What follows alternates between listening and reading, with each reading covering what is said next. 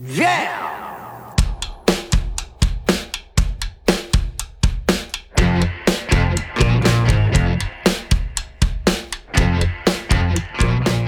Hey, onesies, it's Josh Williams here, and welcome to the One Man Podcast, episode number 69 for Wednesday, September 5th, 2018. Welcome back, everybody. Lots of stuff to talk about this week. I have no idea how long it's going to take me to get through it. So buckle up for what could be a long episode, but then again, every time I think I'm going to have a short episode, it's a long one. So maybe my thoughts of this being a long one will actually be a short one. Eh? Don't most guys think they got a long one when they got a short one? Uh. So uh, I uh, I saw some movies this last week. I went to uh, an Ottawa Redblacks game. Uh, I, I hung out with Michaela. I enjoyed some wines. My allergies are in full effect. Uh, and I also hosted a show at uh, Absolute Comedy. Didn't even know I was going to be doing. not to mention, you know, more planning for the Los Angeles trip at the end of October. So without further ado, I will tell you guys all about it. Last week, right after the episode, and again, because Red and I recorded it earlier in the day, I was finished well early. So we had an opportunity to, you know, I, I got to plan something out fun for the day on Tuesday. And uh, what I ended up doing was, um, my mother was getting together with me, and uh, and Jason and Noreen were actually leaving for their trip to Bermuda. So I think we ended up doing like a big uh, sort of dinner here at the house. We had some New York strip loins there, and we had uh, what else? Just nothing, nothing super spectacular. We fucking corn on the cob, delicious. Uh, and I think, uh, yeah, I made I made a bunch of veggies that I totally forgot to start. You know, so the food was coming out before you know the veggies were even steamed. So that was all for naught. We had some nice sliced baguettes. Anyways, it was a great meal. And then we sat around and we played some uh, some board games afterwards. So it was just a, a, very cool night. Again, usually on podcast day, I got to be honest with you guys, the, the more I have ready in advance, I, I love to get the podcast out of the way on Tuesdays which is when I'm recording right now, of course. Um, on Tuesdays, they tend to be, if I don't have a lot of the stuff done, I drag ass on Tuesdays getting stuff ready for the podcast, right? I got to read the, uh, the Uncle John's article. Usually have to finish up, uh, whatever book I'm reading for DK, you know, so that I have that ready for the podcast. And uh, I'll be honest with you, I, I, daydream a lot on Tuesdays. I'll start to, to get the work done. I'll start reading and then, you know, oh, I got to do this. Oh, maybe I should do that. Sometimes I got a couple last minute little uh, promo picks to send out. So I tend to just drag my ass. But last Tuesday, having you know having to have it ready because uh, you know Red was in town and she had to leave, uh, made it uh, made it a great day. And I think I'm gonna start trying because again today all I had to do was read the read a couple of the, the books there. I mean, like people say that. I mean, I'm saying that like it's no big deal. I just had to read a couple books. I didn't have to read uh, a couple books. I had to find an article in one book, and I had to finish the book that I'd already started. But regardless, uh, it's it's tough to get yourself going sometimes. You know, when uh, when everything else is much more appetizing. And I'll tell you about today a little bit later on in the show. But last week we did uh, we did do the dinner, we did the games, and then uh, I woke up super early to drive Jason and Noreen to the airport. So they've been gone all week. So it's just been me, Simon, and Kamar at the house. Josh, how many roommates do you have? I have uh, I have three roommates. There's four of us here in this house. This wacky topsy turvy place. But uh, I took them super early in the morning uh, to the airport, and I tried to. I came home and I tried to uh, think I, th- I think I tried to Uber. I was so exhausted though because we were up late the night before, and then uh, I took them to the airport like five o'clock in the morning. So I was like, oh, I'll try to Uber, but I was so exhausted and I was on uh, allergy medication. Like I said, my allergies are in full effect right now. I was just like, yeah, there's no way I'm gonna be able to stay awake, and I shouldn't be putting other people's lives in my hands when I uh, when I'm falling asleep behind the wheel. You know, so. Um, I don't know about you guys, man. My seasonal allergies are shit. There's ragweed and I think my doctor or the allergist that I had uh, a while back was like, you know, um, ragweed only exists, you know, basically from, you know, the west side of Ontario till uh, till just before the Maritimes. And I'm like, oh, great. So basically, anywhere where there's you know comedy industry or entertainment industry in Canada, if I feel like becoming a fisherman or moving out to the prairies, then then I won't have allergy issues. So that's basically what they told me. Um, you know, maybe if I want to move to Vancouver and see what I can do there, but but every year now, oops, like clockwork, I get brutal seasonal allergies, and to the point where like every single night I wake up feeling like my throat is itchy. It's basically the feeling of like getting sick. So my eyes are watering. I have horrible sinus headaches. My throat is itchy. My ear canals are itchy, and uh, and I got to just keep doping myself up with Benadryl and uh, and and high milligramage worth of it. So it's kind of like, oh, I can go out and I can be horribly uncomfortable and try to drive, or I can take allergy medication, and um, and fall asleep behind the wheel. So what I've started doing is right before bed, I'll take a pill. Usually get about five six hours of sleep. Pills are good for supposed to be about eight. So I'm good to wake up in the morning, do my Ubering as the pills are slowly starting to wear off and the symptoms just start to come back. So it usually buys me that time that I need to, you know, A, sleep comfortably and B, just be coming off of it on the back end where I'm driving. So nothing any nothing super exciting, but I think I've mentioned these allergies and it's going to stay with me until like the end of September. So it's just it's just fucking brutal. Anyways, moving on. I'm still battling with them, but I'm doing okay. I'm rubbing my eyes a lot not uh my eyes are like red all the time even on the drugs so i just look awful is what i'm trying to say so i uh, on wednesday uh, evening i'm trying to remember because again i think i came home and i slept after trying to uber uh i i definitely sometimes on wednesdays excuse me I'm recording late by the way too it's uh you know seven after seven o'clock so the day is catching up with me what day, Josh? The day where you fucked around and did very little? Yeah, that one. Doing nothing can can put you to sleep too, right? Working really hard will exhaust you, and sometimes just standing around doing nothing, or sitting around doing nothing, or laying around doing nothing will fucking knock you out too. But uh, I digress. Last Wednesday, I uh, gave a shout to my buddy Pete there, and I asked him, uh, you know, hey, Meddy, let's uh, let's go out. Let's uh, let's figure out when we're going to the gym next and uh, and we, we we figured that out. But then at the same time, we're like, hey, you want to go out and grab a bite? He's like, sure. And we ended up being uh, fat fucks. Peter, myself, and our friend Stuart. We ended up going to Rib Sanity at St. Louis Wings or whatever the fuck it's called, St. Louis Grill. And so while the call was originally to be like, hey man, we should hit the gym up this week. I haven't gone in a little while. It turned into, hey, let's go have some fucking ribs. And uh, and that we did. All you can eat ribs at that uh, as a matter of fact. So um i would be lying if i said well i was gonna say we didn't go crazy. Um i don't know if that's true. I i mean i didn't go insane. I wasn't like all right i had six racks of ribs. I think i had two and a half racks of ribs all said and done which is a lot of ribs i'm aware so i didn't again i didn't go crazy i've definitely been able to put away more than that but i certainly did not make a healthy decision that evening um, so I'm owning it. I didn't have to fucking tell you guys that, but I'm telling you. I just sat there and ate like, oh, Jesus Christ. I'm just thinking about like the animals that had to die for me to sit there.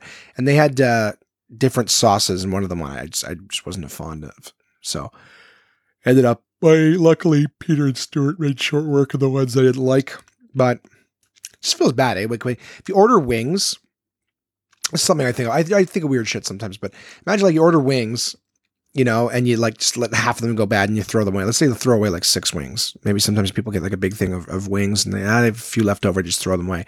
That's like three birds that lived, you know, I'm sure the other parts of the chicken were used too, but you ever just think about that? Like the chicken walking around the wings and then they end up getting, you know, killed. The wings are going here to be part of the chicken wings platter and stuff. And it's just like lop those off needlessly because they just went in the garbage. You know, like how many chickens have died needlessly, or just sometimes people buy a big thing of chicken from Costco and let it go bad, and you're like, oh fuck.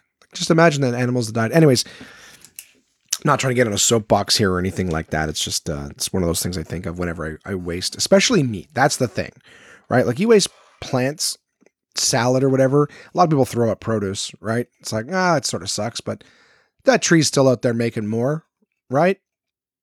But then when you waste meat, it, it feels I don't know. At least for me, I'm like, oh, that really sucks. Something something lost its fucking belly or its leg or its head or whatever for that. Anyways, blah blah blah blah blah. I won't get into that shit. Um, I just hate wasting. That's all I'm saying.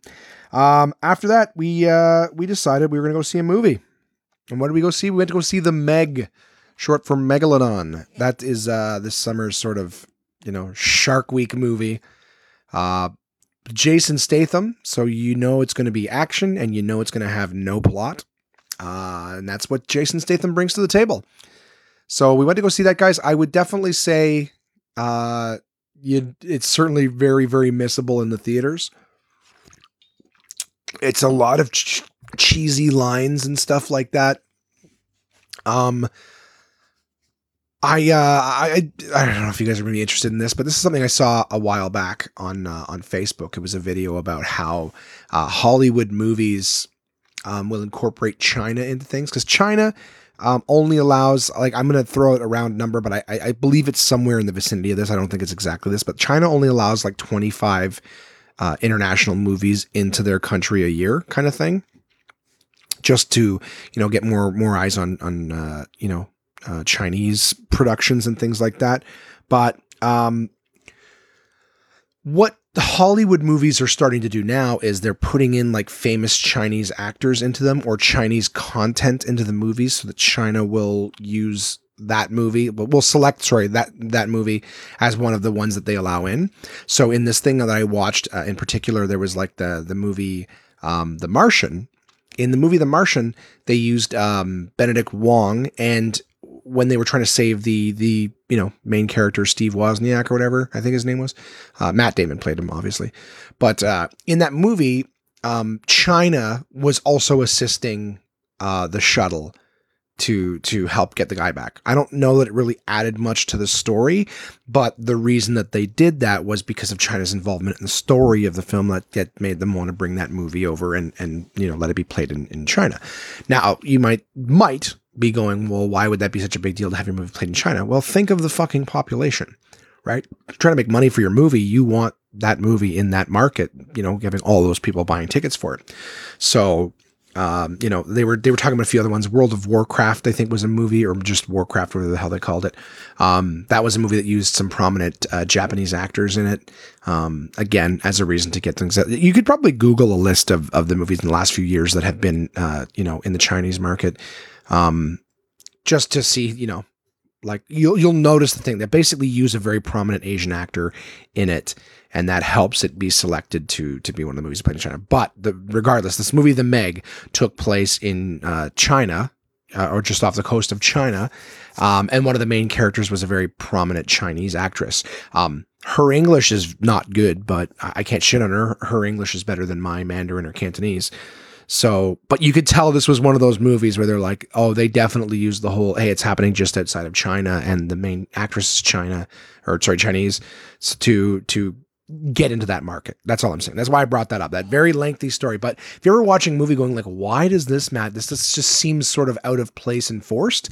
That's why they're trying to get into China as a market to, to show their film. So um, this movie wasn't listed as one, but just seeing how everything that they did, like nothing was specifically based in China for any reason uh, at all, and and the main character, whatever. Again, it's like all North Americans shy of this one woman that was in there. Um, and and again, it's you, you know this movie could have taken place off the coast of anything, but you know you can see they're trying to trying to get in that market. All right, all right, moving moving on, moving forward. Um, decent movie. I would definitely say check it out if it's on Netflix or something. But uh, there's no rush. Obviously, I didn't even rush to see it, and, and I love to go see movies. Um, so pass that one off uh, as something that can can wait till Netflix.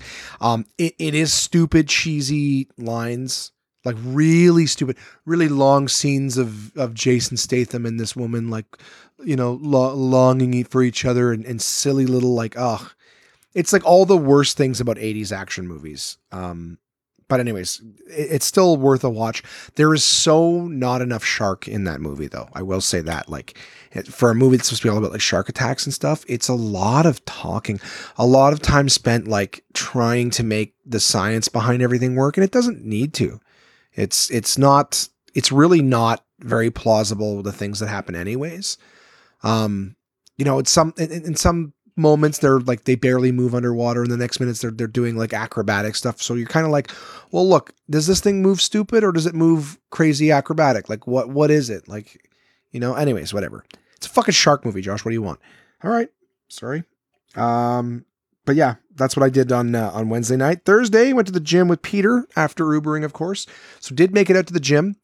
And um not making it there as much as I'd like to, and I'm not even doing the elliptical at home as much as I'd like to. Um, I, I got to be honest though, I, I was just trying to figure out uh, why. I'm like, why am I not doing stuff as much? And I, and I got to tell you, it's it's the allergy medication. I am drowsy all the time. I find myself sleeping a lot in the afternoon. And I was earlier today trying to go like, why am I not doing it? It wasn't until I and then I popped the pill and I was like, oh yeah, that. So um, I'm getting a lot done. I am getting a lot done. Um, just for the record. But uh, in terms of like the the meal prep and the getting to the gym, I'm actually sleeping a lot of my day away. So, um, I gotta get I gotta get back on track with that. I try to find some sort of balance. But the f- I find when I work out actually that uh, that the meds wear off faster too because it's flying through my blood and it's getting filtered out quicker. So, um, yeah, we're gonna get back on track with the gym stuff. The numbers in the scale are still very slowly coming down. They're not going up, which is a good thing. But uh, this week has definitely been, uh, you know, and I know somebody's going to roll your eyes when I say it, but I have not been overly healthy this week. I've I've had you know some breakfast sandwiches. I've I've had uh, I had pizza with Michaela. I'll tell you guys about that later on. Nothing, you know, the day, not necessarily more, but let me tell you about this pizza situation, right? Um, so yeah, not proud of myself this week, but uh, but I'm I'm a I'm a walking zombie, so I'm all my energy is going into the work stuff that I'm doing, um, and uh, and like I said, that's real good, uh, real good social social time this week. So Meg, big thumbs down for me. but watch if you like shark shit. It's entertaining enough. Um, went to the gym with Peter. Uh, I did uh, mostly arm stuff that day. Um, I'll I'll talk a little bit later on about. Well, I may as well bring it up now. Sometimes I got my little notes here, talking points. I'm sorry I'm all over the place, guys. Again, I, am sort of a little loopy with all of this uh, medication I'm on. Um, I I I've said this before and I and I'll say it again. I'm really concerned about my form at the gym. Like I want to start using the machines, but I'm concerned that when I'm, you know, uh, I, I after I did my arms this week, my elbow really hurt. Uh, my right elbow really really hurt. Just straight straight uh, straightening. Was gonna say stretching, straightening my arm. Um, and I was worried that I, would messed up the joint a little bit. And even though I'd, I'd, only done, you know, this, the the form exactly how the little machine graphics show you. But the thing about the machine graphics is like the dude with perfect posture, and you know he's he's you know it's a start position, it's a finish position. It's not necessarily, you know, how you get there. One of the things that that Kyle, my old trainer, was was helping me with is he was he would show you how to like how to move things around. And he would put things into perspective, just sort of how how you're supposed to do them. Um, and that's the thing with with working out. I've said this before is that you know you change up what you're doing in terms of if you it, the difference between doing something the proper way and the wrong way is is you know working the muscle or putting stress on your joints. You know what i mean? And it may be like oh i'm i'm, I'm working this and it feels fine and my joints don't hurt so i'm, I'm doing it right. Nah, not necessarily. And secondly you can do an exercise doesn't hurt your joints but because of the form right like if you're lifting your arms up too high or, or bringing them down too low you know, if you're doing a press and you're pressing it too high up, you're working a different, you know, different muscle, you know? If you don't have your shoulders back, well, now your back's taking the pressure, you know, your back muscles doing it. So it, it, again, one of those things that helped out with a trainer where I could tell them when I was doing it, like, you know, he goes, are you feeling it here? And if I said no, then they would try to make the adjustment and, and help for it where a machine doesn't do that. And especially free weights don't do that. You pick them up and you lift them up and you go, oh, I'm working out. You know, I've had a lot of trainers and people who work at the gym who say that, you know, they just they walk around and they when they first started they used to try to correct people, but they're like, there's so many people doing things wrong, you know, and you don't want to be rude and, and try to say, hey, you know, you're you're doing that. Can I can I tell you how to do this right or whatever? They just say they just let it go. People come in, you know, they sign waivers because a lot of people do shit the wrong way at the gym and and, end up hurting themselves. So I got to tell you, I'm I'm one of the th- reasons you know I'll go to the gym and I'll just do cardio and I'll do a few machines that I kind of already know. But I'd like to be doing a lot more, and I'd like to be doing more with free weights because I actually have free weights at home, which means that you know if I can't get my ass to the gym, I can I can do some of the stuff here at the house. But I, I gotta be honest, I'm I'm worried about doing shit wrong. So I gotta I gotta watch YouTube videos. But again, watching a YouTube video, like you see how that dude's doing it, and you think you're doing it the same way. I gotta be honest with you guys. I think that's a real that's a real um, a real not crutch, but uh, a real issue I have uh, with a lot of things. Like I feel like if something's difficult or if I'm capable of doing it wrong, I'm intimidated to try. You know, just because I don't want to fuck things up. not really worried about looking stupid or anything like that. But just generally speaking, like like I said, with something like this, like I'd be fine if like, I oh, try it, you fuck up, no big deal. I feel like, you know what, if I try this and I fuck up, I could really do damage to my body that's you know, my body's already struggling with a lot of shit. So but at the same time, not doing it right, you know, not not getting any healthier by not not exercising and stuff. Ah, it's a real catch twenty two. I got books on it. If anybody has any suggestions, you know, I I am open to hear them. But if, if any of you guys too are going through the same thing, where like you know, you know, you may have tried some shit out and learned. Like I I try to help guys out too. But I mean, I know that when you're doing arm and chest up, the idea is that you're supposed to have your shoulders back, you know, chest out, and that's the right form. You know, you can feel basically like your shoulders locking in. And then some things, you know, you're trying to you know, if you're doing pull exercises, you know, that are chest or arms, you're supposed to be trying to, you know, touch your shoulder blades together at, at the end, you know, and it's easy when you're doing a pull to be using your biceps and not necessarily using your back muscles. You know, so if you're trying to do something that works on your back, is trying to be doing as much of it with your back as possible and not your arms, just using your arms to lock. Anyways, yak yak yak. Point I'm I'm getting at is is uh, I think I would be more confident and more inclined to go to the gym if I knew what I was doing. And I knew that if I do this, I'm working that. And if I do this, I'm working that. And I knew how to target certain areas. Like, anyways, that's just just so you guys know. Like, it's that is part of of it. It's a, a part of a lot of things too. Like, I mean, I may as well own it while I'm on the subject. Is in terms of comedy and stuff. I uh, I I been meaning to start a mailing list for a very long time. And of course, you onesies, I would love to have you guys on it when I finally do get it done. Um, so I'm just going to make a note here. Um, I, uh, I need a mailing list, you know, so that I can start doing shows in other areas. I was talking with, uh, with a listener this week, Cam, who was saying, you know, Hey man, if you want to come to London, like, uh, you know, what can I do to help and stuff? And, you know, that's, that's the thing is, is if I had a mailing list, every time I meet people in different areas, I could put them on the mailing list and you know uh, not to spam anybody but the idea is if i'm coming to your town i want to be able to select everyone from a certain market and go hey i'm coming to town on this date. We're going to be at this venue. Uh, you know pick up tickets here whatever. That's that's what i need to do is is start building mailing lists. I'm 10 years into the game and there's a lot of comics that don't have that um a mailing list but i need to get on that. But again it seems complicated. I don't quite know how it works.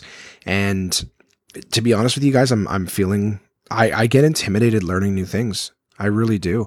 Uh, one of the reasons that I quit working at the mobile shop, right, as I was saying, like every day they're trying to teach me a new system, a new software, you know, new promotions and things like that. And I'm like, I just, I don't feel like I can absorb as much as I used to. Um, maybe it's because I have too much on my plate. Maybe because I'm just stressed out and my brain doesn't work. I'm getting older, whatever it is. But just even the concept of learning new shit now, uh, definitely, definitely adds pressure to me and makes me not you know, basically makes me want to steer clear of it because I don't feel in my head at times that it's pressing for me to learn these things that I'm like, eh, I can wait. You know, I don't need to do this right now. I don't need to learn how to do a mailing list right now. I can wait. There's another thing that I need to do is I need to get a hold of, um, I think it's called SoundExchange or whatever, but there's um, a company that you get a hold of for all the stuff that, that that's yours that's played on like, you know, Sirius XM and, and radio and stuff like that. And I know other comics who signed up for it and basically claimed their material that was on there and they end up getting like royalty checks from every time their material is played and stuff like that. So um, i know some things that when you sign up for them with SiriusXM that you sign it and now it belongs to them and you don't get paid anything for it. Um, but again that's one of those things i don't quite understand how it works and it's never really seemed pressing and the idea is that as soon as i sign up for it i guess everything that has been played of mine will you know i'll get royalties for whatever. Could end up being a nice little payday who knows? Um, I, I have not heard myself on any of the satellite radio comedy channels. However, I've had other people who say that I was on there and they heard me, you know, and they, they list you and everything like that. But uh, effectively, all the little bits of royalties, you know, if they don't know how to get you or get you paid, it just goes into a, a, a vault until you basically go, you know, claim it. So that's something else I need to do. Um, there's all sorts of things comedy wise, right? You guys, you guys have been listening for long enough. You know that, uh, you know that the comedy stuff has definitely taken a backseat to everything else, but that's where I'm at now. I need to learn about, you know, uh, how to do the gym stuff myself, weights and, and machines. I need to I need to learn that. And I need to, you know, create mailing list. I need to get hold of SiriusXM. I need or, or all the different satellite radio, you know, content stuff. Um, I need to learn a lot of different stuff. I need to get better at social media, you know. But anyway, sorry, I, I apologize. Went down a bit of a different road there, just trying to to own some of my shit. But I think maybe what I'll have to do is just decide, like, you know, this week, just learn how to do this thing. You know, the I think the personal, you know, the, the the gym stuff and the form and all that can take a little longer. I do have books on it, even like using your own body weight's resistance. But I want to make sure that, you know, I read it properly, I learn it, I can I can implement it, whatever. This is the same shit everyone else does. And, I, and I'm so sorry for going on so long. Probably not that fascinating. But if anyone else can relate to that, again, I'd love to hear from you guys. I'd love to hear do you guys have any strategies? Is anybody else out there at an age where you feel like, you know, maybe trying to, you know, you can't teach an old dog new tricks? I don't feel like I'm I'm fully there yet, but I definitely have to want something, you know, and I definitely have to feel like there's time. I I do want to learn all of these things, but I'm I my fucking brain pushes me away from it, you know, just just because I don't feel like I can. Uh, a lot of times I don't feel like I can do it, you know, or it's going to take me a long time or or what have you to to learn it, or you know, some part of me even thinks that I might not get it, you know so I'm I'm I'm worried about you know trying to undertake it and then just just not getting it. You know, I want to win the lottery and I want to hire nerds and other people to do it for me, right? Trainers who who learned it and just say, now do this. Where are you feeling it? All right, moving on. So uh I did a tasting last week too, and I got to tell you, this is the first time I have done a tasting for a product that I really don't like. I've done two of them this week for this uh, this product. Same same company that I work for all the time. Just hate the product. It's it's gross. Um, won't shit on the product because again, I do love the company and they may be a partner later on in the podcast. Um, but it's just uh, not a big fan. And the store that they had me doing it in this week uh, was very very quiet too. So yeah, nothing uh, nothing exciting for that. But let's just say I spent eight hours eight hours this week standing around hidden in a store and even if someone did find me, I wasn't particularly, you know, it was very hard for me to like be like, hey, what do you think? It's pretty good, eh? Because I don't, you know, I don't, I'm, I'm trying not to be a disingenuous person. So, you know, being a being a sales guy, being a promotion monkey for something that I think is gross is is kind of hard. I don't like to be dishonest. So I've even looked at some of the people and been like, when they try it and their, their face sort of crinkles up and go, yeah, I don't, I, I don't really like it either. It's hard for me to, hard for me to, you know, get excited with you. Can't do it. Can't do it. I wouldn't buy it. I can't make you. Have a good day, man. so uh, on Thursday after the tasting, I went uh, with uh, with my roommate Simon, old simple Simon, and we went to go see uh, Searching. I don't know if you guys have heard of that. It's a new movie with John Cho, just came out this week.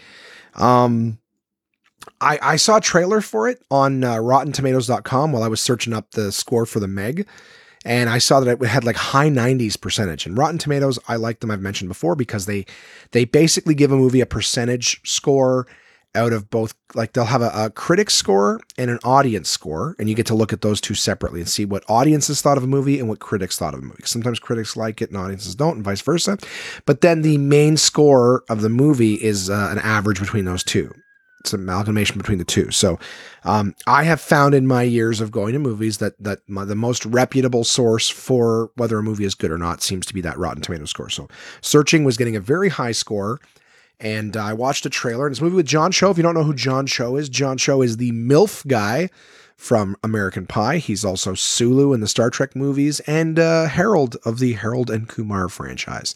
He's also been in a bunch of other stuff too, but those are the ones he's uh, he's best known for. And this is a, a, movie about his daughter goes missing, and the movie is done um, in the style like I basically say it's like it's like uh, Unfriended meets uh, Taken.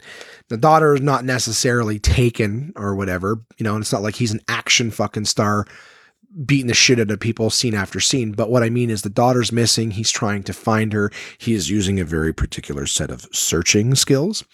Um, but the movie is done almost like the entire thing is like you're looking at a screen of a, a computer.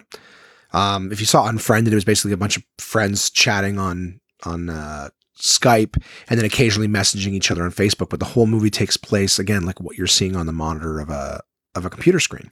So interesting format. So um, I definitely liked it. Lots of twists.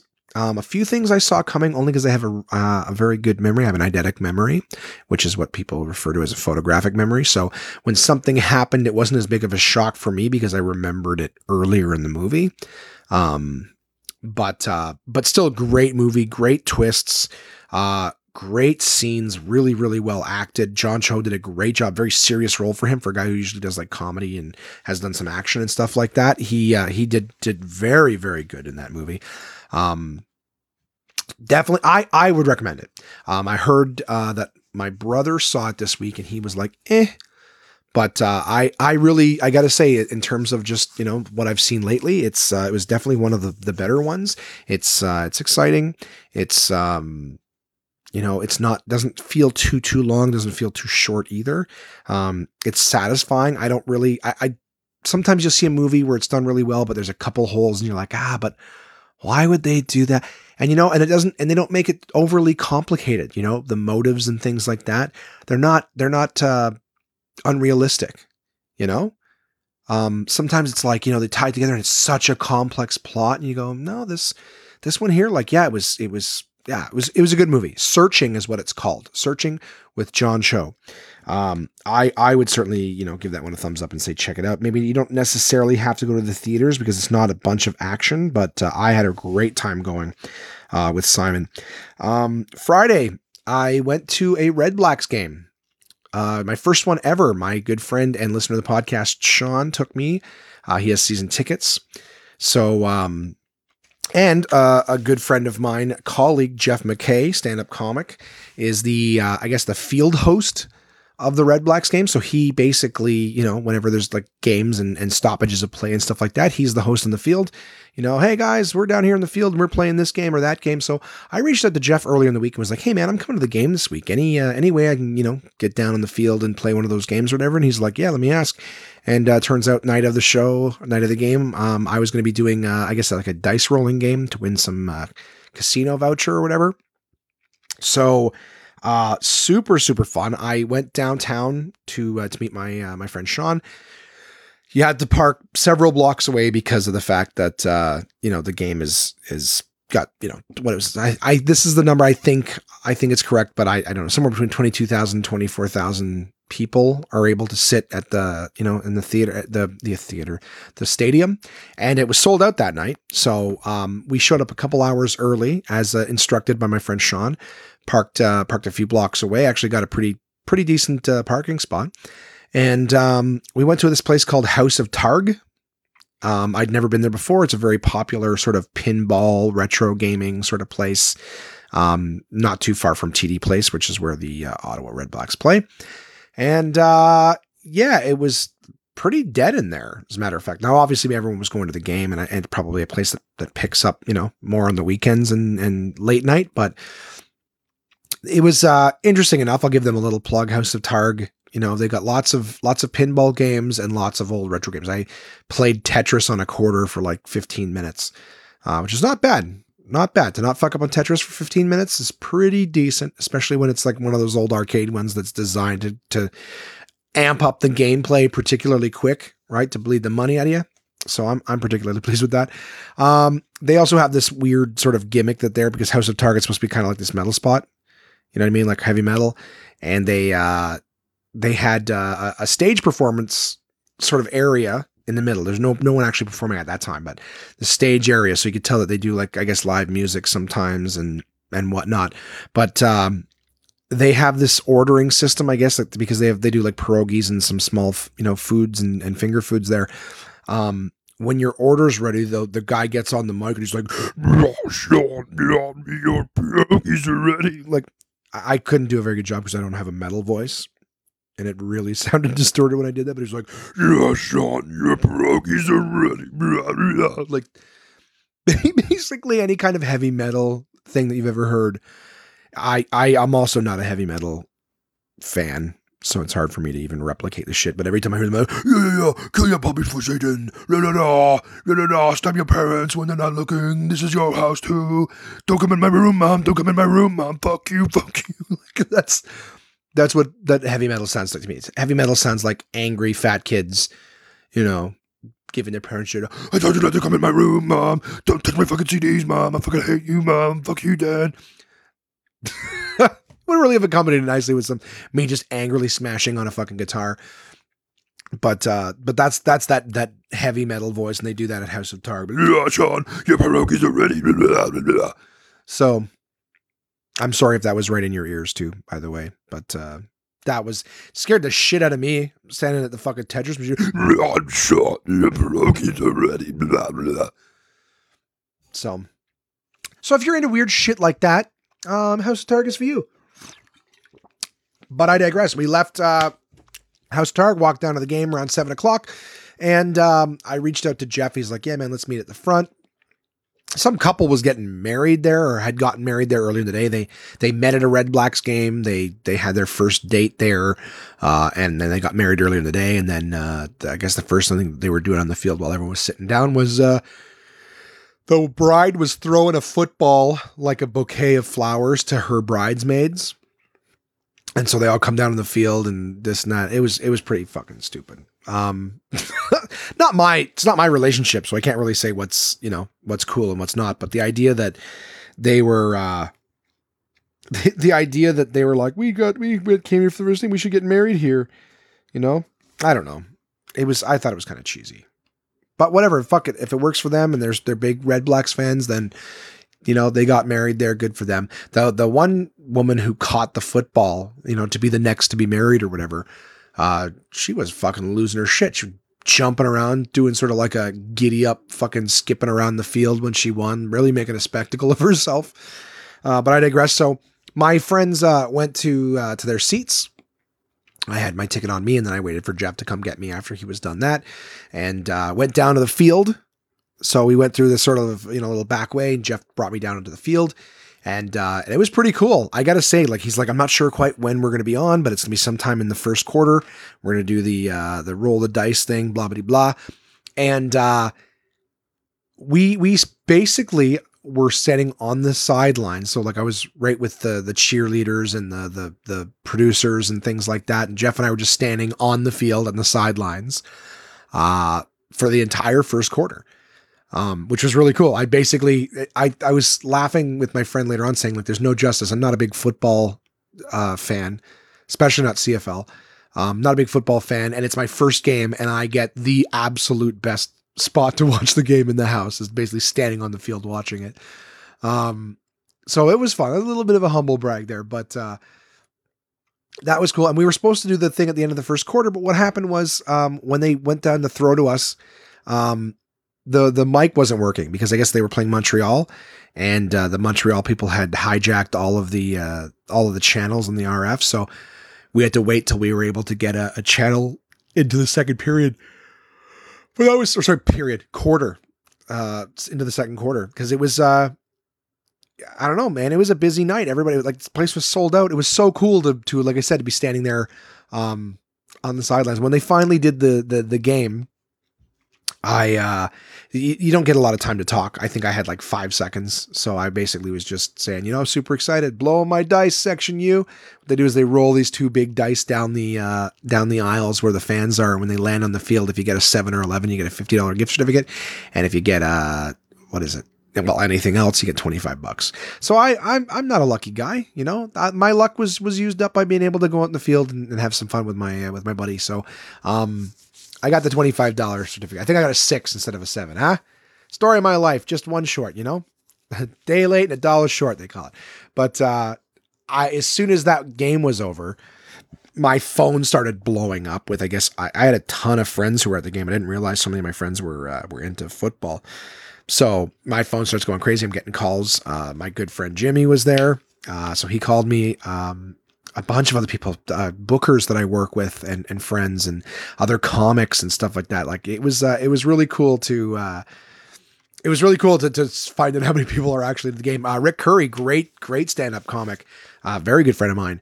We're doing a show uh, in, in the fall together. Rick was there and, and messaged me. So I got a I got a, a, cheap laugh off the fact, you know, that you know I won a twenty five dollar gift certificate, and Jeff looks at me, he's like, "So, Josh, you won twenty five bucks. How do you feel?" And I just looked in the camera and I'm like, "Ladies," and then wiggled my eyebrows. but it got a huge laugh, um, a huge laugh. I gotta tell you, I gotta tell you, that's uh, that's my biggest audience. One joke, one joke for twenty four thousand, but uh, but it got a big laugh. So I think I might know what it was like to perform off of, uh, you know, perform in front of a, a, big, you know, stadium crowd. I basically, I'm Kevin Hart. No, I'm joking. Um, but I, I, know what it feels like to to perform with uh, you know the, the two sides just in the fucking bowl.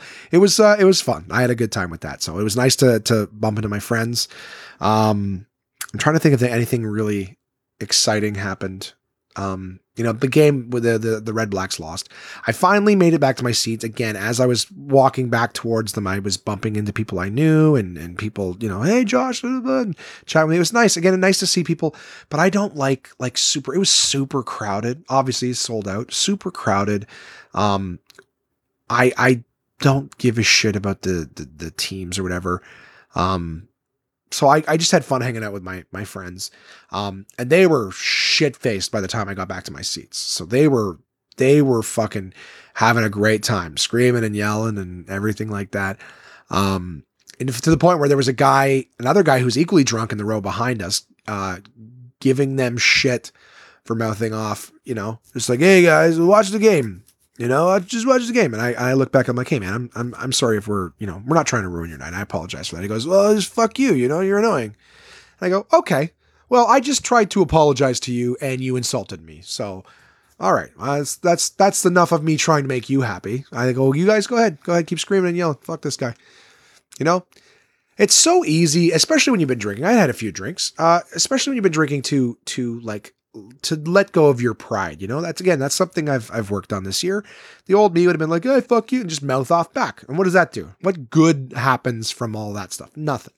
Right? Just the world stays more angry, people, more strangers picking fights with other strangers, making enemies instead of friends, right? That's not that's not the contribution I want to make. So I go I go the high road. I go, look, man, I, am sorry if we're, you know, we're not trying to ruin your night. We're just having fun. I apologize if we're well, uh, fuck you. You guys are annoying. Fuck you. Like, okay. Like just if I could, just I'm going to throw it out there, guys. If that ever happens, if if if you get in an altercation with somebody and they apologize, don't be a fucking piece of shit. All right, understand that you know they're having fun. People are drinking, you know, and if somebody, yeah, people do get annoying sometimes when they drink. They do, but if they have the presence of mind to apologize about it, don't be a piece of shit. Just let it go, and hopefully there's a there's a happy medium of compromise there that that can be found. Anyways. Moving on. Um, I think uh, after the game, I went back to my car. Sean and his uh, his friend, uh, his friend who had not been drinking, of course, um, went to his car, and uh, we were sort of headed the same way. And it was so funny. Um, I gave them a quick call at one point just to say, "Hey, thanks again for the game. Had a great time. Hope you guys are doing okay." And uh, and he's like, "Yeah, we're good." Oh, one sec. Oh, fuck, we're getting pulled over. so they actually got pulled over by the cops um, because someone matching my friend Sean's description had started a fight somewhere on Bank Street. So he actually got pulled over. He got arrested, uh, detained for a while, uh, and then eventually, once they found out that it wasn't him, uh, they let him go. I just thought that was fucking hysterical. I'm so glad I didn't carpool with them. That would have delayed my evening. Um, but when I got home, um, something uh, Simon and I have been talking about doing for a long time. We uh, we went out to uh, El Camino.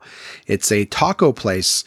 Um, yeah, tacos. I was like, nachos, tacos, tacos, taco place on Elgin. There's another one on the market apparently, but uh, this place, Simon was saying they've got a bunch of different kinds of tacos. They do fish tacos. They do, uh, you know, they did one called Pig's Head, and I was like, that sounds disgusting, and I was really apprehensive. But the server was absolutely gorgeous. Uh, well, actually, they all were, but she was like, "Oh no, the pig's pig's head is the most popular." She's like, "It's my absolute favorite." And I go, "But I don't want to eat fucking pig head and brains and ears and they're like no no no it's it's like the face and the cheek and the jowls. And i'm like okay just stop it. She goes it's all meat. And i go fine just bring it. I don't I, if it's the most popular I'll, I'll have one of those. I got a fish taco and i got a beef taco. And they were great. I gotta say for the size for the size of them they're about seven bucks each. I gotta say probably wouldn't go there um because they're t- they're tiny. They're tiny tacos right? Like the kind you get when you you know, they're not, uh, they're smaller than Taco Bell. So Taco Bell, you know, two bucks, a buck and a half versus $7 wouldn't do it. Too a little, a little too expensive, but, but very good. And the pig's head was absolutely delicious. Uh, very, it was like basically it just tasted like pulled pork, sort of with a little bit more salt to it. Um, delicious delicious, disgusting name, delicious. Uh, El Camino, they had a lot of different kinds of tacos and things like that. Um, uh, I I certainly recommend it if you have money to burn. The food was delicious. I just find the price point to be a little high for what you're getting. So, uh, did that with Simon. That was also a lot of fun. Um, and then Saturday, oh my God, I got to hang out with Michaela, and that was a lot of fun. Um, we just uh, we're two goofballs. We uh, we went and did some uh, some running around. Uh, picked her up a, a, little card game for her birthday. Didn't get a chance to see her on her birthday last month, so uh, picked up a little card game. They didn't have it the first place we went, so we ended up you know having to drive out to uh, to Barrhaven, but found her a fun little card game called Unstable Unicorns. You know, she's 11. She likes unicorns. It's a fun little thing that we could play. So, nabbed that for her. We came back. And we just played some VR. She loves the the PlayStation VR and some of the games and stuff. And you know, we played uh, played a couple other little ones that she liked. But uh, I had a great day with her. I had a great day with her. Um, you know, can't tell you how much fun. Um, I also, when she left, uh, we played. Uh, sorry, I played a game called Unraveled. It's um, don't know if you guys are um video game people you know, and I, you know what? I thought this episode was gonna be a lot more exciting than it is, but I, I, I'm so sorry for the energy. Again, it's coming from the the sedatives. I just feel weak and tired. Not yawning as much, but it's just like just this cerebral energy thing. I just feel like I'm fucking struggling to keep my eyes open. Um, but I digress. Uh, Unraveled. It's a side-scrolling game. It's uh, a puzzle, sort of a puzzle game. Um, if uh, if you guys don't know what a side scroller is, and again, some of you might not give a shit at all about video games, but for my friends that do, Unraveled is a side scroller game uh, where you play like a little yarn sort of figurine, and so you're you're running around. Just picture a fucking ball of yarn that has legs and, and a head and arms, whatever. And the idea is that you're you're running and your yarn is unfurling, and you sort of will come across these little puzzles where you'll sort of have to tie your your yarn to one thing or another, and and sort of use it to solve little puzzles. And of course, eh, you know, you keep going to a point where your yarn starts to run out and you have to find these little, little resupply areas to wrap yourself up in more yarn to, yarn to keep going. So if you get to a place where you can see the yarn, but you run out of yarn before you can get to it, then you know that you've got to kind of go follow your line back and see where you you used too much yarn or wasted yarn where you shouldn't have. There's you know you'll basically know that there's a puzzle that you can solve using less yarn than you did. Um, that's just sort of the theme of it. You get used to it quick, but it's uh, it's a cool game. I, I also noticed that uh, while we were playing it, that there's a sequel that has just recently come out for. Um, but yeah, Unraveled, very fun game. Check out some YouTube videos uh, if you like. But I, I love those little um, puzzle games where you can sort of see, you know, uh, oh, my used game has sold. How about that? What what the fuck? Sorry, guys. Well, here let's let's see what my ADD is. So I got an email saying, "How badly do you want Tokaido Collector, Josh? No luck with this offer, but we have a solution. Check out similar options we picked for you. Try making a higher offer." Brr. This person never got back to me. I have ADD. Yes, I fucking do. Your board game Bliss Inc. gift card is ready. Yay! Gift cards are fun, aren't they? I got a $12 gift card. Treat yourself or send it to someone else. Yay. Um, I think somebody bought my stuff. Your used game, something, something, Seven Wonders anniversary is sold. As such, I've just issued you a gift card for 80% of the value of your set price. Yay. All right. Sorry about that. Um, yeah. So I like the puzzle games. I feel like those help keep my brain young or at least fit. it's not learning a new thing, but it's just continuously doing, you know, just solving little puzzles keeps me keeps me ready to look at things differently. You know, whatever. What kind of games do you guys like? You know, do you guys play games? What do you do to keep your brain young? Talk to me. Because you don't talk to me, it's going to be me mouthing off into the fucking mic for the longest time. Right? I haven't even had any funny references this week. Usually I'll make myself laugh at least once or twice. Not this week, guys. I do apologize. This is not going to be one of the stronger. Po- thought thought with everything that I had done, saw saw some movies, right? Went to a game, hung out with the little one. Thought uh, certainly thought I'd have more to talk about. I'm so sorry. You know, we're still almost an hour in, but just not excited. I watched. Um, I'll make this quick. There was a great show on HBO called Carnivàle. Um, really good story, in my opinion. It lasted two seasons. Uh, you can see it if you have the uh, Crave TV um, package. You know, Crave TV is a streaming service.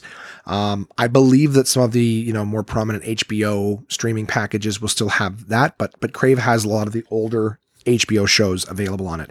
Um, Simon and I watched an episode, uh, the first episode of of Carnivàle. Um, great show, great show. One of my favorite shows I've ever watched. Um, it was early 2000s, and uh, unfortunately, HBO kept moving that show around. They moved it different days, different time slots, and it was ne- it was really hard for people to find, uh, you know, to to find it, and so it didn't get viewership. And because it's a period piece set in like the 1930s, um, it cost a lot of money. You know, apparently every episode was several million, and of course, it wasn't Friends, you know, or Seinfeld, so it it couldn't you know, couldn't afford to be paying that. And at the same time, they couldn't even get the viewership. Like people liked it, but they couldn't they couldn't get to the show to to see it. So anywho, um they they canceled it after two seasons and the show if it had ended 5 minutes earlier, at the end of the this the last the season finale of the second season, if that episode had ended five minutes earlier, you could have actually lived with the outcome and been like, okay, I could the story could could be contained there. But the last five minutes, unfortunately, they're like, and cliffhanger, cliffhanger, cliffhanger, cliffhanger. You're like, fuck. I'm never gonna see what that is. But um it, it's a great show. It was really, really well done. It was well acted. Um, had uh, had Clancy Brown in it, who uh, you know maybe wouldn't know who he is by name, but he uh, he played one of the guards in the Shawshank Redemption, the like the evil guard, not the Warren Warden. Sorry, Jesus Christ. Uh, sorry, I get frustrated myself when I when I keep fucking up words over and over again. These goddamn antihistamines. Um, he played the evil guard in Shawshank Redemption. He was also in a show called Earth 2. He's been in a ton of things. He's a big voice actor too, but uh, very recognizable. He's in it. Uh, Nick Stahl, who played John Connor in uh, Terminator Rise of the Machines. Uh, he's also been in some other stuff, uh, a lot less popular. A movie called Bully, a movie called uh, Disturbing Behavior, I believe, with Katie Holmes. Anyways, good show if you guys have the the Crave TV service or if you have an HBO service that will allow you to see Carnivàle, I cannot recommend it enough. It's a story good versus evil, light versus dark. Um, uh, what else? Um, it's got lots of twists. It's one of those ones where you don't like it, you, can be half of the way into the first season. It's interesting, but there's still so many questions that it starts to open up, and then the second season starts to to answer some of these questions and make sense of a lot of different things. But um, it was an outstanding show. Cannot say enough good things about Carnivàle. Um, check it out if you if you did see it. Um, please tell me what you thought. If you didn't, if you, you know, are, are going to watch it and, and you start watching it, please let me know what you think of it. Um, but Simon and I started watching it. I'm going to watch it again with him. When Crystal and I first started dating, that's how old it is. I'd already seen it and gone through it before Crystal and I even started dating like a decade ago. Um, but her and I watched it. She loved it. Um, so I would strongly, uh, strongly suggest Carnivàle HBO show, two seasons. Um, it's on Crave TV and uh, probably on HBO's. You know, if you're in the states, um, probably an HBO streaming service would, would have it somewhere. Um, we watched that. I watched the roast of Bruce Willis. Beh, it was another roast. Not really nothing to write home about. I don't know if you guys love the roasts, but sometimes there's some good jokes. I would say this though, um, my buddy Jesse Joyce. Sorry, I was turned away from the mic. Um, my buddy Jesse Joyce, comic from uh, originally New York, now lives in Los Angeles. Um, good buddy of mine. He is a writer for the Comedy Central roasts. He was uh, the guy who opened for Greg Giraldo uh, years ago. They were very close friends. Uh, when Greg was on the roasts and writing for the roasts, he brought Jesse along to write with him. When Greg uh, passed, Jesse stayed on. Um, Jesse has since written for uh, Seth MacFarlane at the Oscars as well because Seth MacFarlane hosted some of the roasts. Uh, like Jesse, brought Jesse along. So if you follow or like uh, Jesse Joyce, J E S S E J O Y C E, Jesse Joyce, um, you will actually see him. Uh, he live tweets and and live posts on Facebook, so you can follow Jesse uh, or like his page, and you will actually see um, jokes that they had written for the roasts that didn't make the cut. So you actually get more laughs and things like that while uh, while the roasts are on too. So just an added little piece of uh, of trivia for you guys and uh, some extra laughs hopefully. Um, on Sunday I bought a fridge, little mini fridge for my um, my basement. Um, I uh, I got a lot of stuff right. I got my sponsors at Somersby, uh, Somersby, some yeah Somersby. Um, I've got, uh, you know, my wine collection, like I said, is growing. So I need to, a place where I can safely stow away some, uh, some beverages for them to get cold. I do not have room in my room for a fridge. So I got myself a nice little fridge at Best Buy with a lock and key. So I don't have to worry about the, you know, the drunks getting into it. You know, everyone's very respectful in this house until they drink. And then when they drink, you know, your food and your stuff is up for grabs, you know, and everyone's always, you know, to replace it but you, you know, Uh, you never know if that's going to happen or not. I've had I've had times where I walk downstairs and Jason has thrown something into the oven and he'll be like, "Oh, hey, was this yours?" And I'll be like, you know, I remember one time specifically, like he had thrown a, a frozen pizza in the oven, and he goes, "Hey, was this was this yours by any chance?" And I go, "Does it fucking matter? You've already opened it and put it in the oven." Luckily, I go, "No, it's not mine." But I just love that that's the policy. Like, not not, hey, is this yours? Do you mind if I? It's just nope. It's all I'm already cooking it. I mean, I'm eating it no matter what. I just you know, so that kind of shit. Um, so I bought a fridge, lock and key, put it in the basement. Got a lot of the the product that I have in my room. Oh yeah, because that's the issue I have right now. I have all this booze in my room and nowhere to chill it. So I've got now. Now my booze will always be cold, right? If I had one thing that was helping me drink less, well, that that issue has been resolved. The booze will always be cold and ready to go. Um, but yeah, I ended up going to uh, Eastside Mario's with my uh, my friend Dave and my mom on Sunday night. Another all you can eat thing. Luckily, they were closing like in 15 minutes when we got there, so um, you know, just time time in and of itself prevented us from eating too much. But uh, I could feel it right now. My throat's starting to get itchy again. The, the meds are wearing off. Um, yeah, I went to Eastside Mario's. Uh, when came home on uh, on Sunday night, played some uh, just some simple games with my buddy Dave and my mom. Was nice to visit with both of them, and uh, I think that was pretty much it for anything kind of, of, of entertaining at all. On Monday was the um, was Labor Day, so I actually didn't get up and drive. There was no point. Most of Ottawa is government employees, and they are off Labor Day, so I slept in. I spent probably two hours on my phone watching YouTube videos and all sorts of stuff that is not of any importance at all. Um, wasting my life on my phone, did a little bit of prod, podcast prep, and then I reached out to uh, my colleagues in Los Angeles.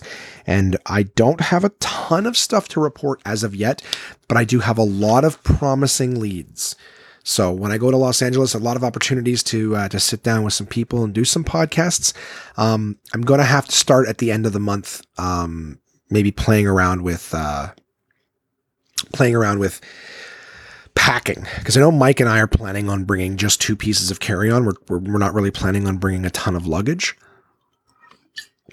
It saves money that way, of course, but at the same time, I don't want to be, I don't want anything to get lost on flight. I want to make sure that I, that I get off the plane with what I have. But the podcast equipment, especially for multiple uh, people recording, that, that takes up space. So, um, yeah, I'm gonna have to play around with that. I'm looking forward to the trip. I, I've spoken with some colleagues. Um, I've gotten some really good leads. Nothing is concrete yet. Nothing is in stone. So I'm going to.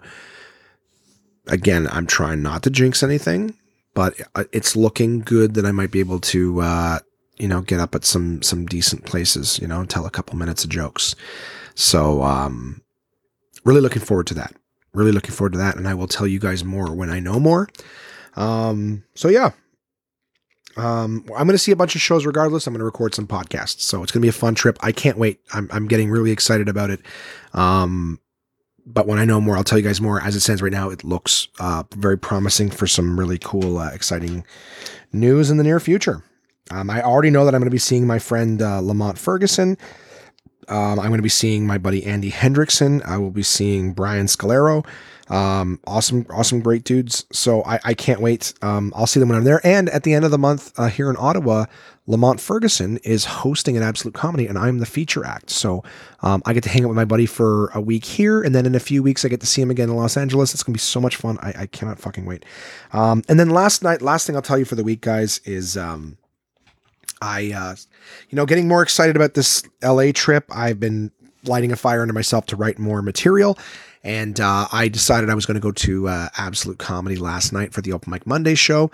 Uh, Kamar, my roommate, great, uh, great comic, uh, was featuring, and I said, "Fuck it, I'll, I'll, pop in, see if maybe I can do a guest spot." Well, when I showed up, uh, turns out that the host for the week was not able to make it last minute, um, and so they asked me if I'd host. So there, there it was, an impromptu trip to Absolute Comedy. Ended up being me hosting the show. Um, I had a great time. I got to try out some new jokes. Uh, I got to have fun with the crowd. I probably got another couple of podcast subscribers from it. So, um, good time all around.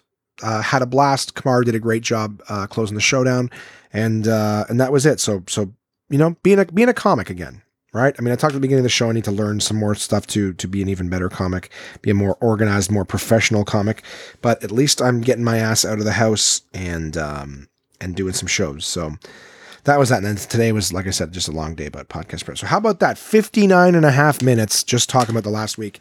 Um, so I, I hope, I fuck, I hope this was you know entertaining. I had I had a fun week. Let's put it this way: I had so much fun this week that I thought the podcast was going to be more fun when I was telling it all. But um, these fucking antihistamines and stuff like that, they're they're crushing me. I do have a couple talking points though that I want to say. Um, I uh, just looking at my notes here.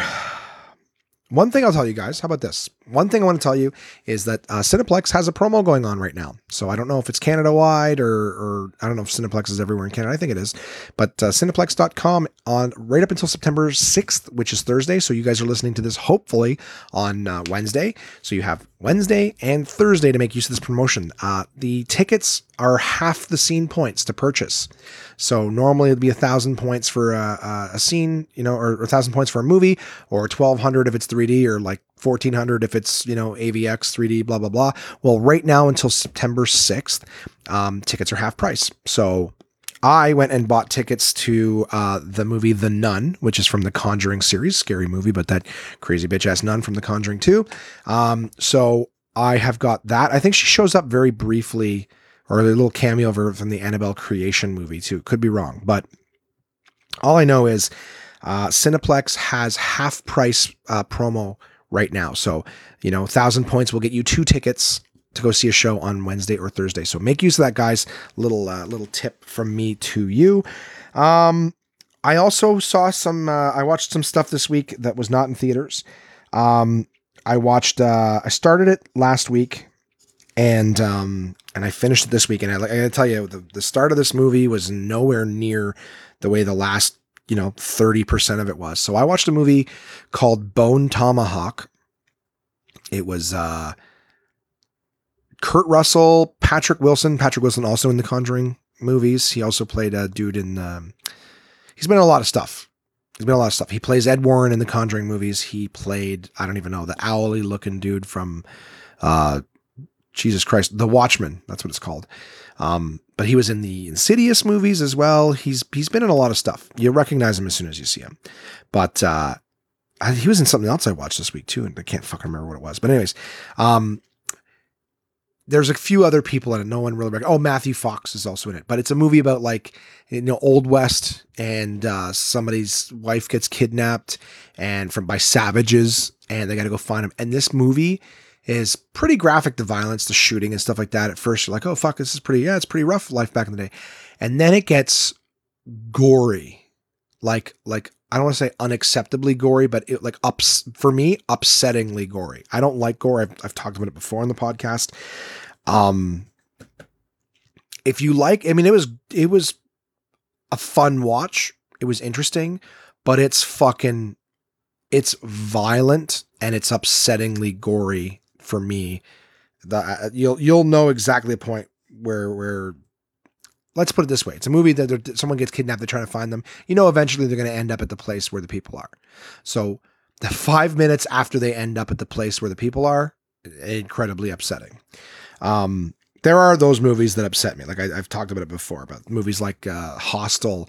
Um, i don't know if i'd mentioned this one but there's a movie called um, i think the green inferno is what it's called um, it was an Eli Roth movie, also like Hostel, um, where you know they they go to these this places, this this plane crashes and they get taken in by the local natives, and it it's just and then they start you know they end up being cannibals. So you can imagine what you know what a scene of cannibals preparing their meal would would be like.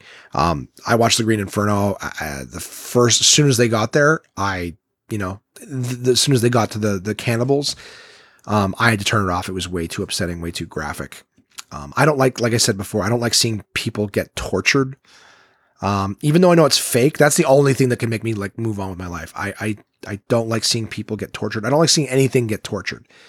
Um, I think I said like recent, recent podcast. I don't like waking up and seeing in my news feed like someone posts something of someone abusing an animal or whatever. And like, oh, this person like share this so let so people are aware and that don't let this happen. You're not spreading awareness. You're just upsetting people. there's nothing I can fucking do about it. The dog's already been beaten. The the cat's already been, you know, beaten. Like, thanks for ruining my fucking day with this stuff. You know, post a petition or something. Don't post a video where I gotta watch something get the shit kicked out of it. You know what I mean? Like, I don't know. I, I don't like seeing anything being abused, right? People, animals tortured, pain for no fucking reason. Um, I I don't know. Sorry guys, now I'm real I'm getting real itchy in the ears and the throat. All right, let's move this fucking thing along. So Bone Tomahawk saw it, it upset me. Um and it it ended quick. I give it a thumbs up because it's really interesting for a long part of the movie. Uh, keeps you keeps you engaged. It's really like tense. Um, but I find it kind of goes off with a whimper at the end. Like there's certain things, like like I was talking earlier about movies with the plots, plots and hole, or sorry, holes in the plots. Um, this is one where there's a pretty big question that went unanswered because it was such an issue throughout the whole course of the movie, and then all of a sudden it just it's just never addressed. Um, didn't like it, but but but interesting nonetheless. Um, and finally, uh, there's a new show on Netflix that I noticed. It's called Paradise PD. Um, goofy, stupid cartoon humor um, that I will say it is most of the cast from the show Brickleberry, which I also thought stupid humor, but I absolutely loved. It's hysterical. It's like it's like what Family Guy and The Simpsons used to be, except pushes it a step further. So like the humor, like Family Guy tries to make gay jokes and tries to make, you know, tries to be edgy, but it does it in such a pathetic, hacky way where you're like, you see the joke coming and it's really not that great. Um, I found that in Brickleberry, they they they did edgy jokes, but they were funny. They weren't hacky, you know. Still still really edgy and really offensive, you know, to to some maybe. But the idea is like like here's the thing: is like if you do you do a rape joke, just because you say rape doesn't mean it's a joke. And when people don't laugh, you go, oh, they, they don't like rape jokes. You know, no, it's just a shitty rape joke. It's not funny, you know. Not to say that rape is funny. Jesus Christ, I'm I'm sure someone might jump down. Well, you know what? Hey, I'd do anything for an email at this point. Go rape. No. Um Contact at onemanpodcast.com, by the way, right? I'd just love to hear from you guys. You guys want to talk about anything? Send me an email. You know it. You know I love it. Um, the point is, is just because the subject is edgy doesn't mean that the joke didn't get a laugh because it wasn't funny. It means that the joke wasn't fucking funny. You know? So, um, but this show, Paradise PD, is a lot. You can tell it's the exact same animation company that did Brickleberry. It is exactly uh, the the two or three characters are exactly the same identical. I'm so sorry. This is driving me fuck. I just want to scratch my brain out with a Q-tip right now. It's so itchy in my ears. Um, but the idea is the uh, the cast is the same for the voices. You can tell the dynamics the same. So instead of them being park rangers with a talking bear, they're police officers with a talking dog, and uh, they even have some of the exact exact characters you know, the exact same drawing and everything characters from Brickleberry. So for those of you that watched Brickleberry, loved Brickleberry, went, shit, it sucks that they only had three seasons. They are back in Paradise PD form. Um, so it's not the same Rangers, but it's the same characters' voices. It may as well be the same characters um, from Brickleberry. So that's a cool show that is out there. All right. Without uh, without further ado, guys, let's get into the uh, sponsors this week. Guys, my partners at portablepress.com, Uncle John's Bathroom Reader. Um, I don't know why I picked this uh, article this week. Um, I think the subject of, of uh, Jesus. I think I've heard a lot of sort of misogynistic jokes and stuff like that about women. Women are still taking a shit kicking, you know, being made fun of and whatnot. I mean, we all are, we all are, but but ladies, uh, women people are still treating ladies like they don't have any business um you know trying to trying to make a, a, a jesus christ how do you even phrase it? Make a splash? That's the stupidest way to call it. Basically i think i i being at the club last night people were talking about how like oh well you know women comics and you know what? I'm just i'm sick of it. Women are strong too. So i picked an article called fighting women all right? Uh, and not how to fight them all right? That's easy. Just one quick one to the chin. Usually you'll put them out. But not these ladies all right, so Fighting Women, this is from the edition Uncle John's Bathroom Reader, Wise Up, Amazing Facts and Incredible Information. This is the first time I've made myself laugh the entire episode. Um, so it's called Fighting Women. The first women's boxing match in the United States in 1876 in New York City. The prize was a silver butter dish, which was quite the thing for ladies to have back then, right? You want to, you don't want to be the one in the house without the silver butter dish, right? By the way, it's from uh, uh, Uncle John's bathroom reader. Wise up, amazing facts and incredible information. I will say. So just random facts on this one. Uh, first female boxing star was Barbara Buttrick. Uh, from England, she was five feet tall and weighed 100 pounds. In 1954, in a match in Canada, she fought in the first female boxing bout broadcast on the radio. It does not say whether or not she won, which for me, I was like, well, fuck, did she win or did the Canadian win? I got fucking skin in the game for this one, right? I got a, a fellow countrywoman was fighting. Uh, in 1987, former world women's lightweight champion Marian Lady Tyger Trimiar staged a hunger strike outside promoter Don King's New York office. She wanted more money and better promotion for female boxers, and it worked.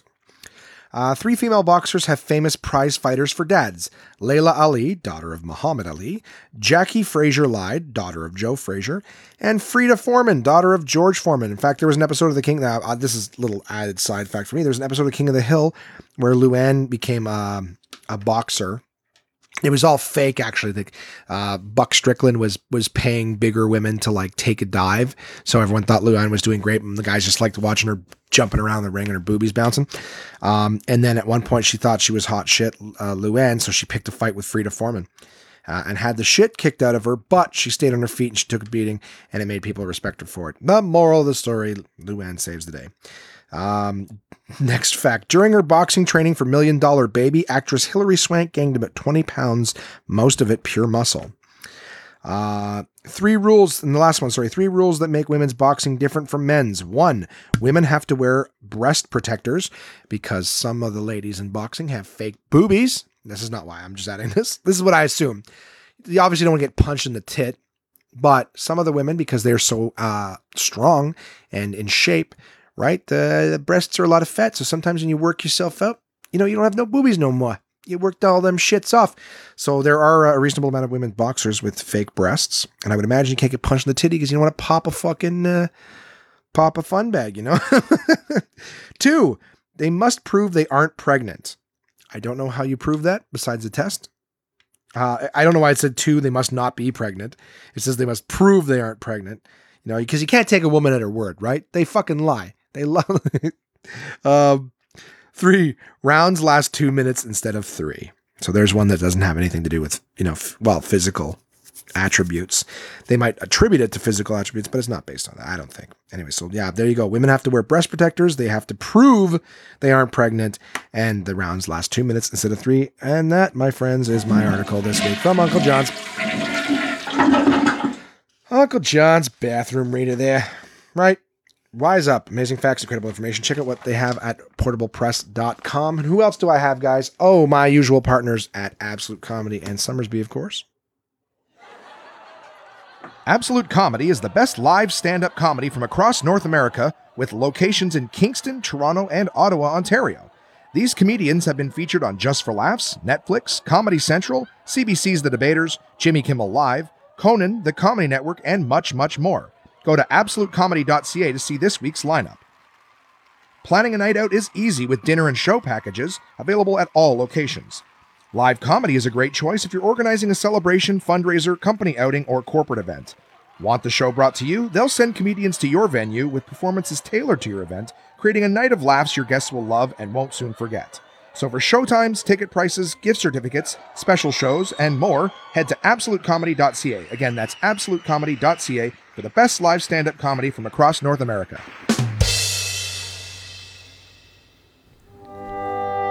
The sun gives life to the orchard. The orchard gives life to the apple. The apple gives life to Somersby. Somersby is a delicious sweet taste of sunshine, imported across the ocean all the way from Denmark. The people in Denmark are smarter, and so are you if you drink Somersby. With flavors like apple, blackberry, pear, elderflower lime, red rhubarb, and a taste as regal as this fake accent, there's something for everyone to enjoy. And now you can try them all in the Somersby Mixer Pack, available wherever fine beverages are sold. So go on and try for yourself the crisp, refreshing taste of Somersby.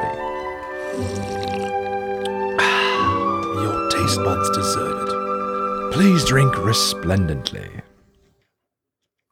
And who have I forgotten? I never forget them. My partners at DK, guys, Dorling Kindersley. Uh, this week I read a book called Practical Ayurveda. Find out who you are and what you need to bring balance to your life. Uh, it's interesting. I, uh, I I don't know how I could have summarized this because there's a lot of different things in here. It's almost like a, a book on a lifestyle, everything from eating to practice and meditation. Um, so, what I've decided to do is I'm going to read you a couple little portions of the foreword and then just basically what the four goals of Ayurveda are. So, basically, the first two pages, because I think that really uh, that's the best way I can summarize what this book is about. And then I'll give you a couple of my little thoughts on certain uh, certain parts of it. But it's it's really a really cool book that uh, again like a lot of their stuff you know you can read through it but you definitely these these books tend to be like really good references um anyways Yoga and Ayurveda are sister sciences. Together, they show a way to live naturally and achieve radiant physical, mental, and spiritual health. The daily Ayurvedic routine allows you to gradually develop a healthier lifestyle. The food choices presented in this book work for both the individual person's constitution and the practice of yoga and meditation. While Ayurveda increases your prana, life energy, through diet, herbs, oils, and minerals, the practice of yoga and meditation teaches you to stabilize your prana in a more direct way uh, through postures, breathing exercises, deep relaxation, and meditation. We hope that practical Ayurveda will help you to heal yourself and to help you to manifest your full potential in body, mind, and spirit. So just a, just a small that was part of the foreword. Um, then, of course, uh, like I said, I'll read you those four sections of four goals of life. So Ayurveda and the life and the four goals of life. According to the classical Indian philosophy from which both Ayurveda and yoga originate, there are four goals of life. This book aims to help you focus on the general, sorry, on the goals of dharma and moksha. Uh, what is Ayurveda? Ayurveda means science of life and comprises a vast body of information about healthy living and treating disease. It covers areas of medicine that range from psychology to surgery and pediatrics to geriatrics. The fucking young and the old. Uh, originally passed on through word of mouth, Ayurvedic knowledge was eventually written down in the ancient Indian language Sanskrit. Uh, Charaka, sush, for fuck's sakes. Charaka Sushruta and Vagbhata are the authors of the three main classical Ayurvedic scriptures. Uh, I, this is a religion, by the way. No, uh, Ayurvedic and yoga. In recent times, Ayurveda has expanded beyond India into the modern Western world, where its focus on health and overall well being has been widely appreciated, and this has contributed to its growing popularity. Uh, Ayurveda and yoga are two sister sciences that both come from the same philosophy. However, Ayurveda focuses primarily on the goal of dharma, living the right way, while yoga focuses primarily on the goal of moksha, enlightenment. Both are practical systems with a holistic perspective. Uh, so Red's to fucking hate it. uh, people are seen as beings with a unified body, mind, and consciousness. Those who visit the Siva, oh, for fuck's sakes, those who visit the Sivananda uh, Vedanta centers across the world will find both yoga and Ayurveda taught and practiced there side by side. So here's the four different ones. There's Dharma, the right way of living. Dharma is the principle of living one's life in a way that promotes inner and outer health and harmony, and in accordance with the uh, universal principles of peace. Following Dharma means to be oh, sorry guys. Got the fucking the mic is between me and the page. So, um, in accordance with the universal principles of peace, following dharma means to be truthful to one's nature and acts from a sense of duty and respect towards it, rather than being driven by compulsive habits. This means living life with a sense of responsibility towards oneself, other people, and the world as a whole, and acting for the good of all. Ways to achieve this goal are covered throughout this book. Of course, they are. Uh, we have Artha, material wealth. A certain amount of money is needed to comfortably support oneself. Ayurveda and yoga place no judgment on the gaining of wealth, as long as it is done without causing harm to others and that in any abundance is shared. Abundance, of course. Uh, moksha, enlightenment, is the third. Moksha means to overcome our limitations and become truly free within. This is a freedom from identification with the body and mind, and the realization that our true nature is a is sorry is a consciousness beyond those two things. This is a very difficult goal, and so the practices of hatha and raja yoga are devised to help one achieve it. Hatha yoga. Uh, it's so funny when I was reading this, I could just skim over some of these longer names and just be like, ah, I remember that was the one with the P on it. This one was the one with the D. Uh, Hatha Yoga, pra, pra, for fuck's sakes, pranayama, asanas, and relaxation. I'm going to read that sentence again because I had to stop and explain a bunch of shit. Uh, this is a very difficult goal, and so the practices of Hatha and Raja Yoga are devised to help one achieve it. Hatha Yoga, pranayama, asanas, and relaxation is covered in chapter 5, while Raja Yoga, perspective, uh, po- sorry, positive thinking and meditation is covered in chapter 6. And finally, Kama, sensory pleasure. Oh, that's the one I like. Fuck, I sensory pleasure myself until I comma. You know what I mean? Anyways, are you being sorry? I I had to put that joke in there. It's it's episode sixty nine for fuck's sakes. It's the only gross thing I've said. Comma. Ayurveda and yoga recommendation. Sorry, recommend moderation. So when it comes to the pursuit of sensory pleasure, fucking. Uh, While it is beneficial to experience the positive influences of art and nature, overindulging the senses can lead to addiction, frustration, and disease. Yeah, that's my fucking problem.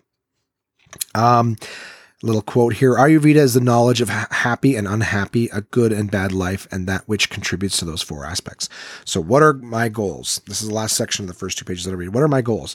Sit in a comfortable position, close your eyes, and relax your body and mind. Detach yourself from the concerns of the past and future and focus on the now. Ask yourself the following questions and let answers come from a deeper part of yourself. So, there's the five questions What is my purpose in life? How can I contribute to this world? What are my values and how can I uplift them? What gives me the highest amount of contentment? And what is the next step in my development? So, um, just that stuff right there, guys, like I said, is, is, um, I, it's a very broad strokes of what this book is about. If you are into yoga, if you're into better living, if you're into psychology and enlightenment, and a lot of people think enlightenment is like this sitting around and like trying to become one with the universe. No, it's just being present, guys. Wellness, being present, uh, being healthier, you know, calmer.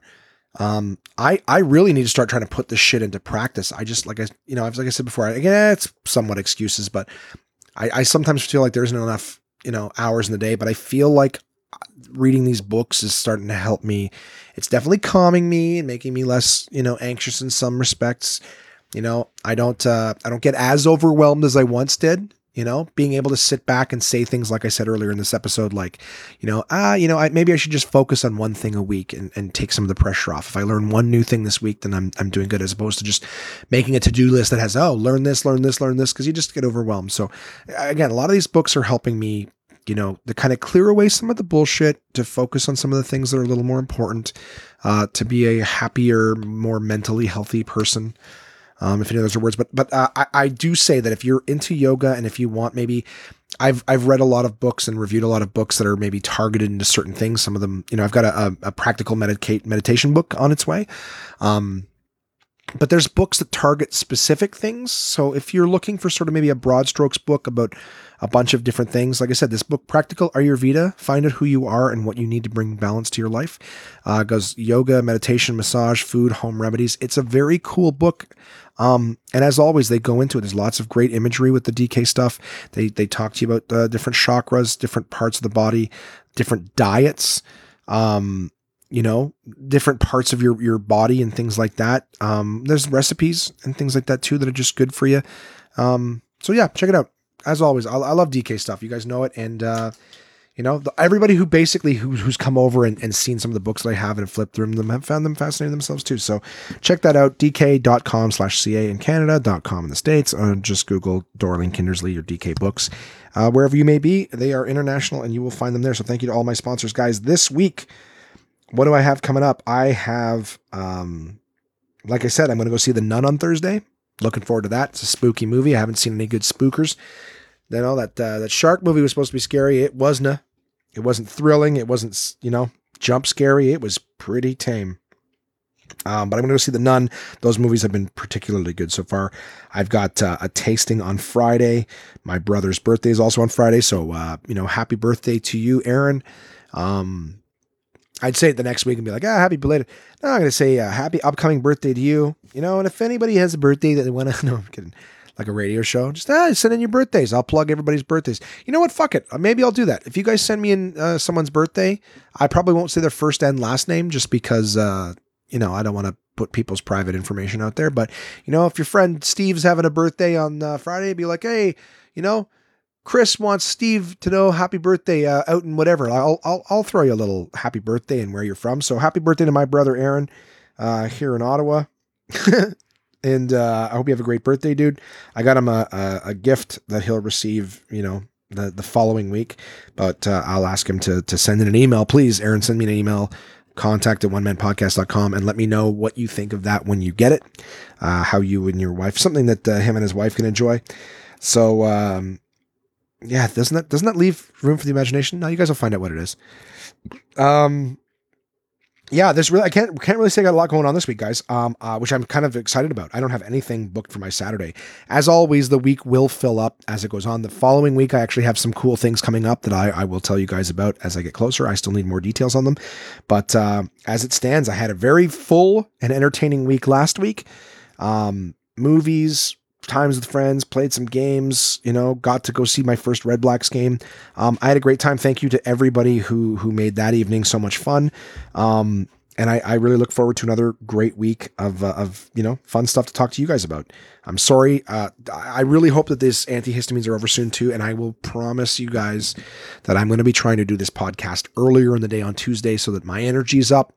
I can be more fun because I got to tell you, at the end of a long day, at the end of the day, it's harder to be pepped up and excited and funny and all that stuff. So, um, I got more energy and I can do more with energy than I can, uh, you know, drugged up and and and fatigued. So, um, thanks for listening. Really do appreciate it as always. Uh, guys, you want to send anything in at all? I'll say it one more time. Contact at one manpodcast.com. Haven't had any emails in a while. There's no emails this week, but uh, love to hear from you guys. Guys, how's your summer going? You know, uh, parents with your kiddos. You know, kids are back to school as of today. How did that work out for you? How was first day back?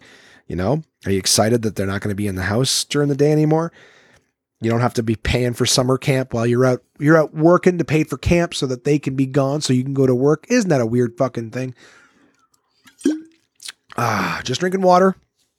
No booze today. Though I have been drinking this week. I think I'm trying to, to, ease it off. Whatever. I'll tell you guys all sorts of fun stuff. I want to know what's going on with you. Send me the emails. You know that. Thank you to my sponsors, portablepress.com, Absolute Comedy, Somersby, and DK.com slash CA.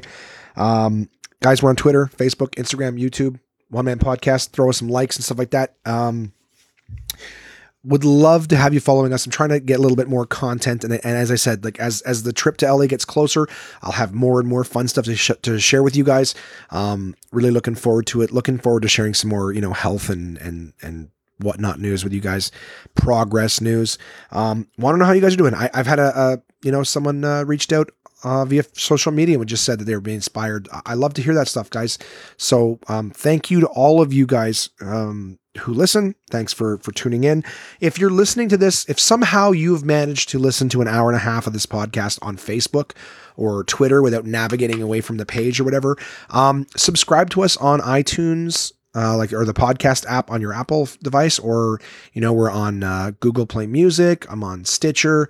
I'm on a lot of but a lot of different ones. There's lots of different ways. So if you're listening to this on social media, there is a way to receive this podcast for free onto your mobile device, so that you don't have to be stuck to your laptop or or you know accidentally navigate away from the page and the podcast starts over all over again, um, or if or you just never had a chance to finish it because you know it wasn't there. You can download it on the devices.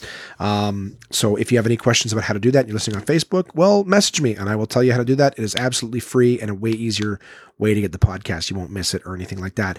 And finally, uh, write a review, guys. If you're there, give me five stars. Write a, a, little review. It helps the podcast out. I mean, I it's ballsy of me to ask for that this week when the episode has been so kind of low energy. But uh, you know, I, I will uh, I will keep doing this podcast. God damn it! I will even if there's no listeners. I will be doing my little journal to the universe every week. But uh, I appreciate the fact that you guys are listening. And we passed 10,000 downloads uh, this week.